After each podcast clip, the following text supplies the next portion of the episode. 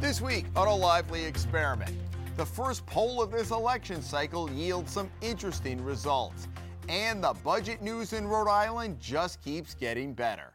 A lively experiment is generously underwritten by. Hi, I'm John Hazen White Jr. For over 30 years, A Lively Experiment has provided insight and analysis of the political issues that face Rhode Islanders. I'm a proud supporter of this great program and Rhode Island PBS.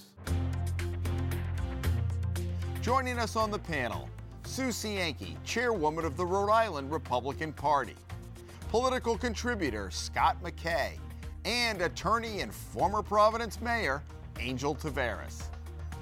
Hello, everyone, and welcome to this week's Lively Experiment. I'm Jim Hummel.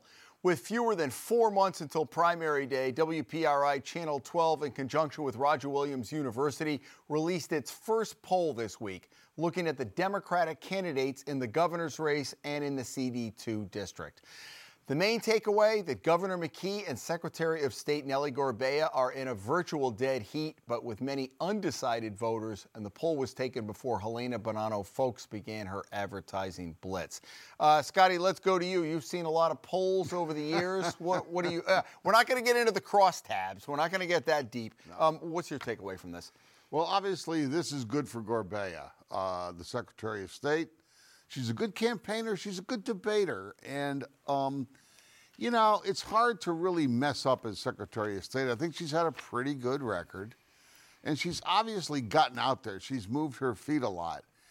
But what it really shows for an incumbent are some of the weaknesses that McKee has. And I think he's going to have to address them. Some of them are just silly campaign things, like saying I'm going to go to a debate, a candidate forum, and then saying I'm not going to do it. And then stupid things like uh, cutting off the free RIPTA buses and having to go reverse it. I mean, these are small things, but sometimes, as what happened, as we know in Bruce Sundlun's second term, uh, there can be death by a thousand cuts. Yeah. And I think that uh, he really needs a strong campaign manager who'll go in there and say, No, Governor, do you really want to do this? Let's not do it. I mean, things are not awful in Rhode Island. There's a pretty big, uh, you know, state surplus, the biggest thing I think we've had since uh, Almond's governorship way mm-hmm. back when.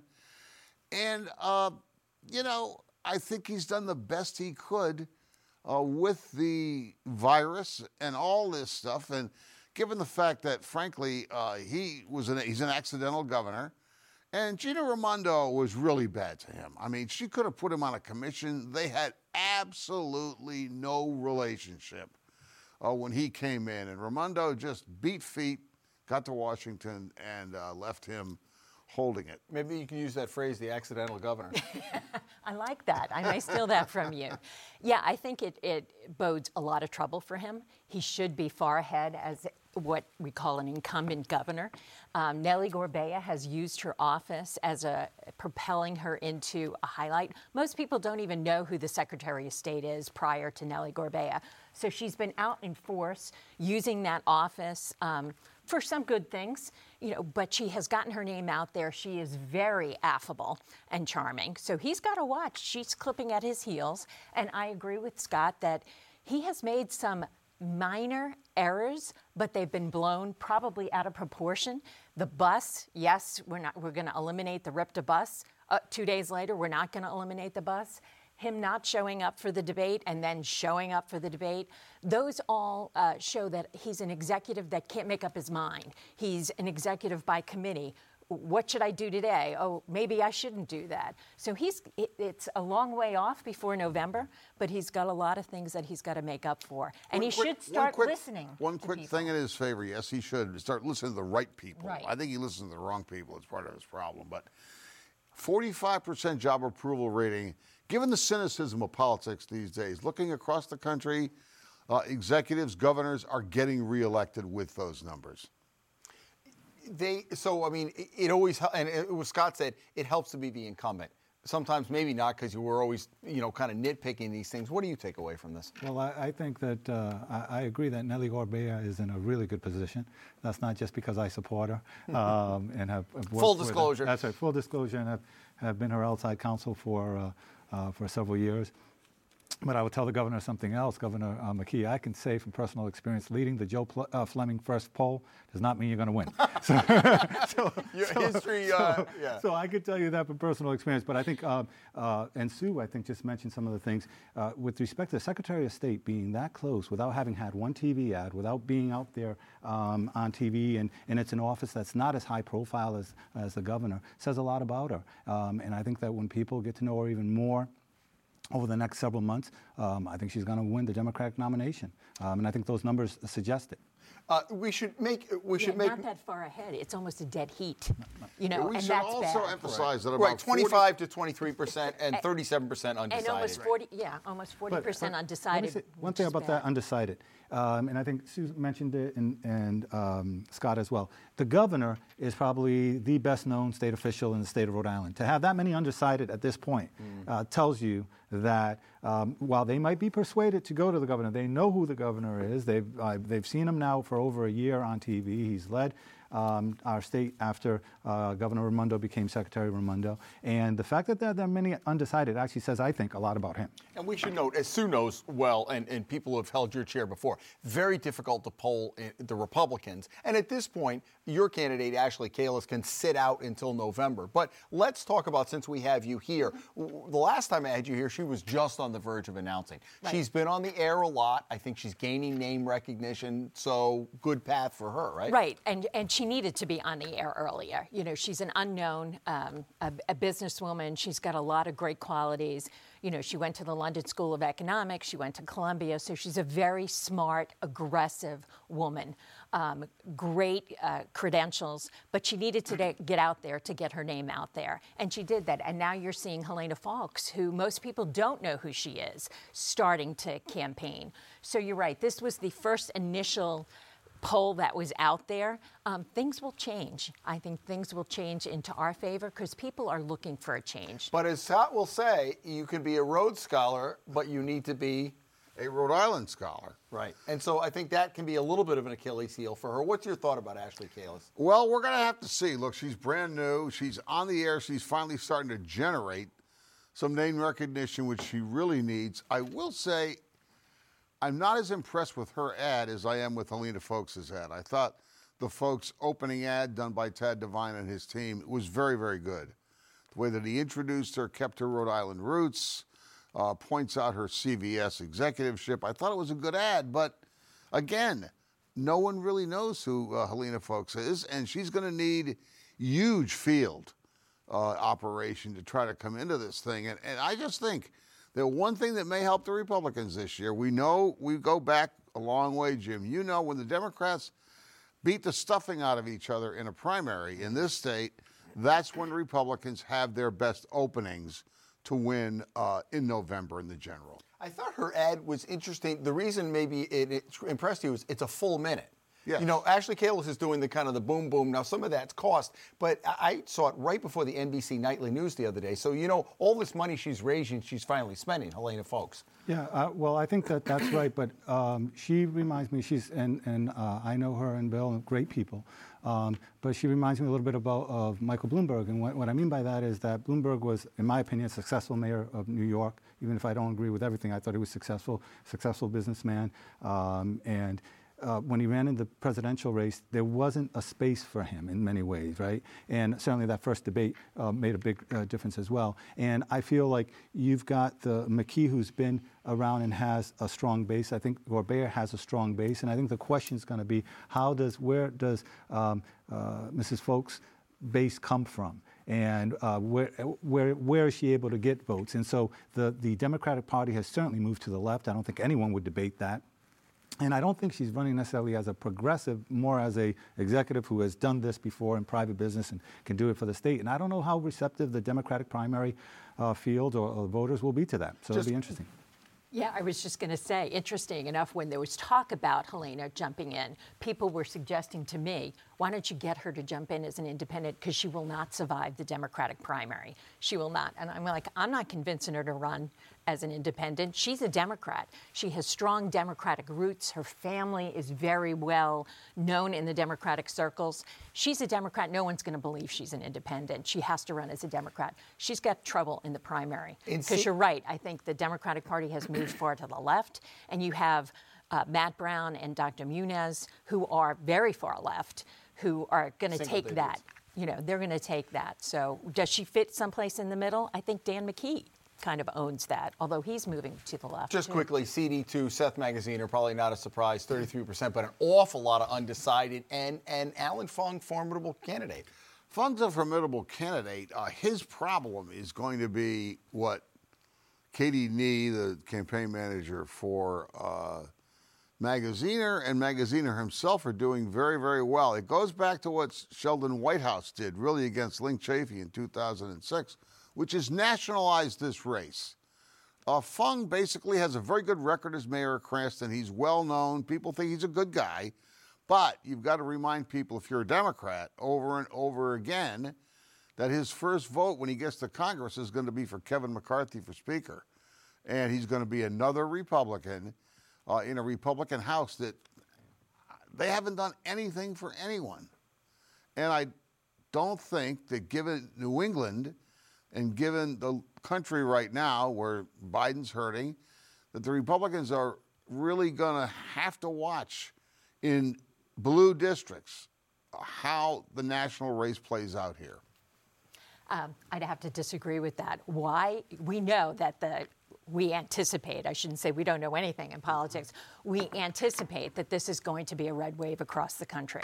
So, why wouldn't you want to put somebody that is going to be in the majority party as a Republican to represent New England. Because if you nominate and you put Seth Magaziner in, he's going to be backbench behind David Cicilline. You're not going to get anything. You want someone that's going to represent Rhode Island. And why not have that be someone in the majority party that can bring things back to, to Rhode well, Island? it's what that's John what it's want. what John Chafee said for years. It's going to go to the Republicans, to go to the Democrats. So at least have somebody at the seat. In have your, somebody in, at the table. Delegation. You know, you don't have, you will not have anybody at the table if you nominate. Uh, But that's a the old days. John Chafee could not win a Republican primary nowadays in this state. Oh, I, I disagree with you. I think that Really? he could. I disagree with you. Here's a guy who said we should ban the manufacture and sale of Saturday night special guns. The the two A people would kill him. Yeah.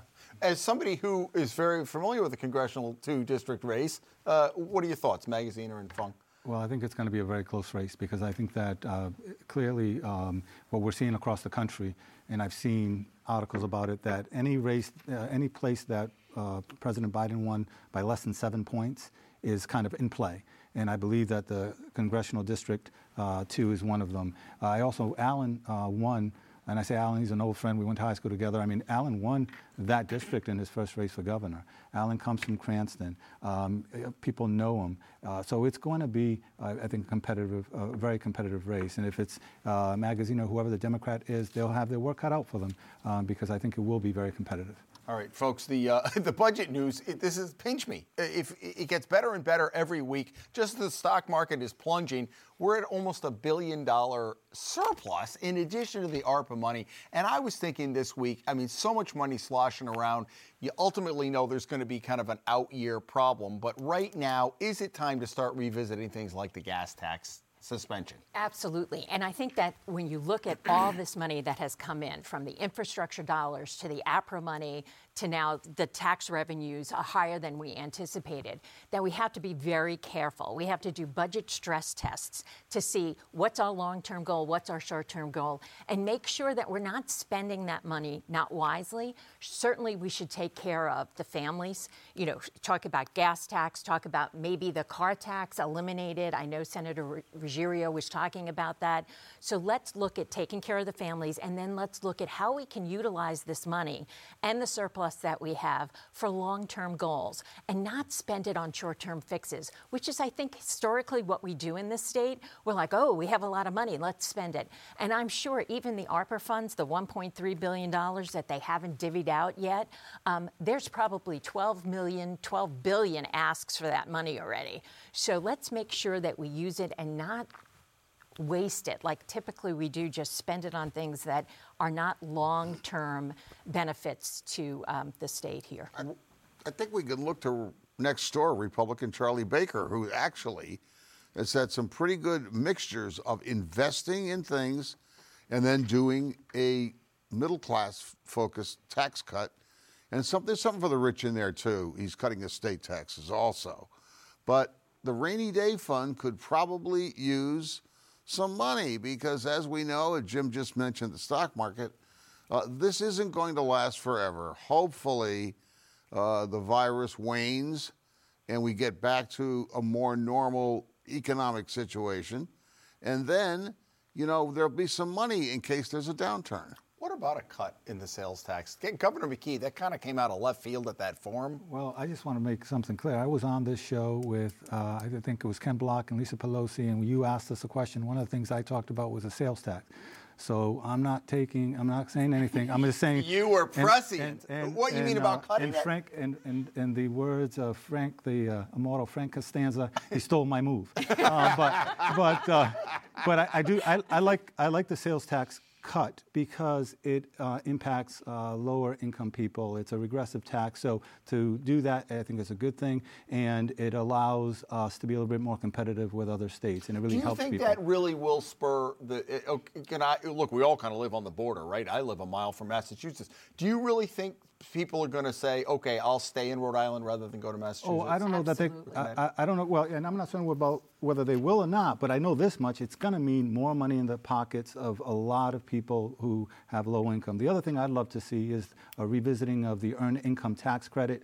Um, and what can we do to maybe support that to help uh, lower income families uh, have a little bit more money in their pocket during the time where housing is so expensive, with everything is so expensive. The last thing I want to say though is I think Sue that you just endorsed Nellie Gorbea's plan to cut the uh, uh, to suspend the gas tax. So I think we've made uh, news uh, on this show. I think that was uh, Senator Jessica De La Cruz who has well, been. I, I think it was neck and neck. I, I Jessica was here and Nellie was well, here. You noticed both Latinas, so uh, good thing. Well, maybe right? that's the comment. Uh, maybe that. Anything else you'd like to see in terms of budget? Um, Scott talked about the rainy day fund. What a yeah, novel no, concept, I don't, right? Putting the money I away. I don't disagree with that. I think that you have to have a rainy day fund because, as Scott has said, you know, the, the economy goes up and down and up and down. And if you're not prepared for that, you're in for a whole lot of hurt. So, yes, spend it wisely. I'm a long term planner, so I always look 10 years out. Are we investing this money 10 years out? Affordable housing is also another good way to spend that money. You would never make it in the General Assembly. They, they look about two weeks ahead, right? They yeah, blew and, through and the tobacco money. Yeah. A 10 year plan, it's unheard of. Yeah, but that's the way, you know. I well, that's know. because remember, Almond wanted to cut the income tax, and Tony Pires wanted to cut the car tax. Yeah. And they couldn't agree, so they decided to do both. And the way they financed it was to give Wall Street the tobacco money. Yeah. Yeah, that's true. There was a big hunk of money. Um, something that we've been talking about a long time. Looks like it's even one step closer. It's called the Let Rhode Island uh, Vote Act. Uh, it's basically codifying um, a lot of the changes that were made: early voting, uh, suspension of signatures on mail ballots. I know you're going to have something to say about that. Let me start with you about this. It looks like it's headed to the governor's desk. Um, they've been doing mail ballot voting in other states for years, and that's all they've been doing. Any issues you see with this bill, or do you think it's good for voters? No, bravo, bravo, bravo. I mean, one of the things that is important, I think Representative Amore, who's running for Secretary of State, pointed this out. Um, most states actually don't have a signature uh, um, witness, sorry, witness and notary, and notary requirement. And I can tell you that from when we went up to the Supreme Court um, in, in, arguing this case. So, um, so what we saw last time in Rhode Island is just record turnout. A lot more people voted. A lot more people used the uh, mail ballots. Um, and so I think it's a very, very good thing. And the folks who are worried about fraud or anything else should look to see exactly what the former president was doing um, in order to try to subvert the, the voters after 60 somewhat cases in court that were not successful, trying to have you know uh, fake electors um, selected um, attorneys with uh, plans to tell the vice president. I give the vice president a lot of credit, uh, Vice President Pence, for not succumbing to that. Um, you want to talk about uh, you know problems in elections? Look at what's going on, what happened in the nationally, um, and that's something we should all be concerned about, whether we're a Democrat or Republican, because it's our country. Are you worried about fraud with this? Um, I'm always worried about fraud. Uh, you know, we as Republicans always want to make it easier to vote and harder to cheat. So I think it's it's good that we have mail ballots because there but are that's people. not happening in some of the other states. I mean, we won't get into Texas I'm- and I'm- Georgia and all that. I'm going to mean, talk about what's happening here. Okay. So we're always worried about that. Um, first, we know that the voter rolls are not clean. We know that because we sent out mail ballot applications to everybody. Over 143,000 came back undeliverable. So we've got to clean those up. We've got to clean up the voter rolls first. Number two, I think that we do have voter ID here, so voter ID laws here. So now, when you remove the ID off a mail ballot and we accept an X as a signature, you're not matching those signatures to anything, and it opens the door for possibilities that nefarious things can happen. We went through the data dump, and no, it's not widespread fraud here in Rhode Island, but we did notice that there were about six people that we saw that double voted. We presented them to the Board of Elections. Um, they took two of them and said, yes, they did voted twice, and it, it died. There was no looking to see if anybody committed voter fraud. Absolutely none. We had three cases that other states found that they voted twice. And I think once one vote that somebody votes twice is one too many. We have to make sure that there's election integrity across the board. I worry about it. Um, you know, we're going to have eyes on the ground. That being said, we're going to do exactly what the Democrats did. We're going to ballot chase. We're going to make sure that people have that opportunity to, to, to ballot. I worry about the drop boxes, um, making sure that they're secure, making sure that there are cameras on them so nothing funny happens. But the biggest problem for me, I think, is the ballot harvesting, allowing third party, and that that is both political parties, third party political operatives To scoop up going there, out yeah. and scooping it because you get undue influence. We don't we want your vote to be your vote. We want to make sure that nobody influences your ability to cast a ballot for who you want to. And that third party ballot harvesting, I'm sorry. Scotty's that- just busting to say something over No, there. No, I just want to bring some sobriety to this conversation. There's not really widespread fraud in Rhode Island, and I think you understand that. Now, there used to be some problems with the mail ballots. We all know the Lloyd Griffin days and Cianci era. The laws have been changed since then. Now, if you're going to be an imposter for a candidate, and I think the mayor knows this, you better love that candidate because it's now a felony to do that. And the other thing is, is I It's a felony, but if nobody's looking for it, Scott, if nobody is actively We're looking auditing. for it, We're auditing. And, and and you know what? And I, I what I tell people is, if you're worried about it, get involved in the process. Sure. They did a risk audit for the presidential uh, election. There were two people there at the risk audit, myself and John Marion. That's not enough. If the Board of Elections actually opens up this process, so I, you know, want to tell your viewers, if you're worried about it, come join us. The Board of Elections opens up everything. Come watch the process, and I think people would feel more confident if they're there watching. but it. don't worry, there are other states across the country, red states like Utah, blue states like Oregon, that do all mail ballots. And they do a great job. Right. They do a great job because they really do a great job of cleaning up their voter rolls to make sure they're done. Even Florida, that had problems after the 2000 election, they have gotten very good at mail ballots. We need to get better at it. And I think removing some of those, you, you don't have to have the two, no, two witnesses and notaries, but something that identifies the voter. How do you feel about early voting? How do I? I, I have no problem with that because people go in and they present their thing. And also, you know what I worry about having watched the process? The mail ballots, if there's a problem with your ballot, you can't trace that ballot back to somebody. The easiest way to make sure that your ballot is cast is to do it in person. Because if you put your ballot into a machine and there's an errant mark on it, you can cure that ballot right then and there. But once they remove your ballot from a mail ballot, you don't have the opportunity to cure it. And we saw ballots where, I know this will be shocking, when it says vote for one person, people overvoted.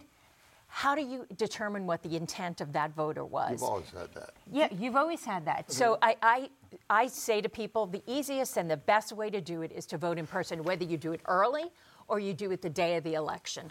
Yeah, I would just say that, listen, the Board of Elections has regulations on um, mail ballots. They have regulations on overvotes and mail ballots, on undervotes and mail ballots, because sometimes what you have is people will circle the name instead of filling in uh, the oval, and they have regulations and they deal with that. An open, and by the way, an open session, uh, they deal with that where anyone can go, anyone can see. When they certify mail ballots, everyone has a right to be there to see it.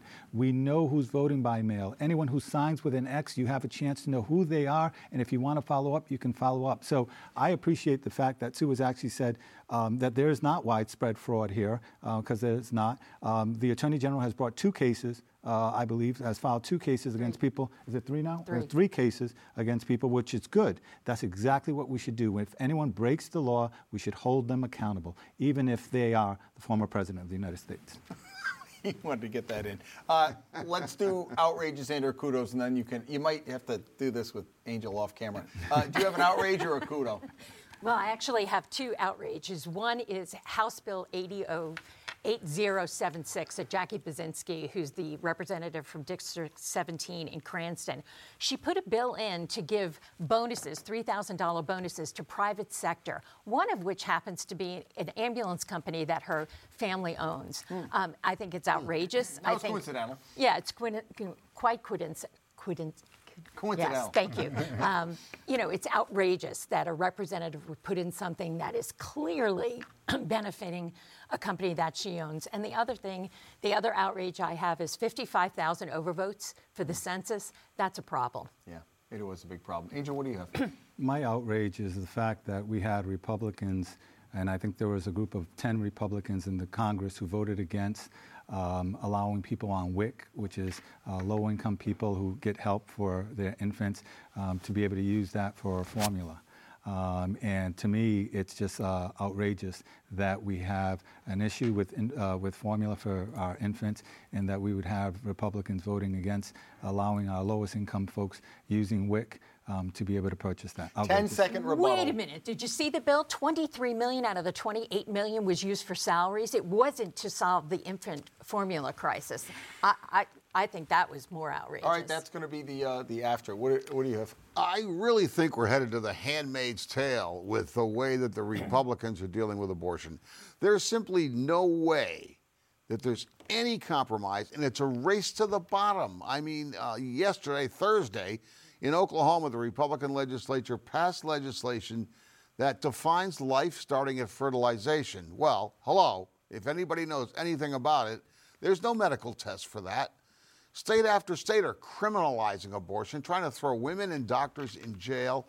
I mean, I don't think uh, even people, you know, Jim Langevin, even now, uh, people who their whole career were anti abortion, are just can't believe how far and extreme these laws are to women. And I think that this one might even knock out the Oklahoma one, knocks out IUDs and uh, in vitro fertilization, where you create an embryo. So I think we're getting a little nutty here on getting the government really involved in uh, people's private lives and in people's bedrooms. All right, folks, uh, that is all the time we have. Uh, man, it is hard to fa- fit all in in 30 minutes, but we do appreciate your coming. Scott and Sue and Angel, good to see you again.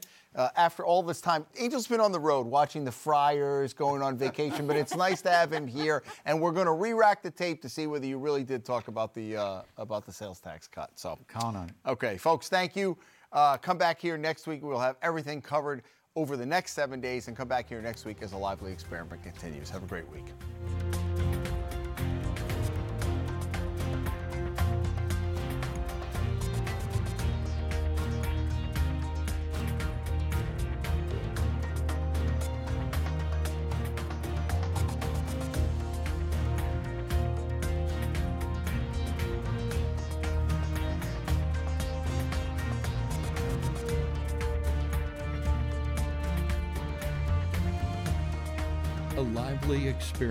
Is generously underwritten by.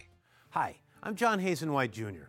For over 30 years, A Lively Experiment has provided insight and analysis of the political issues that face Rhode Islanders.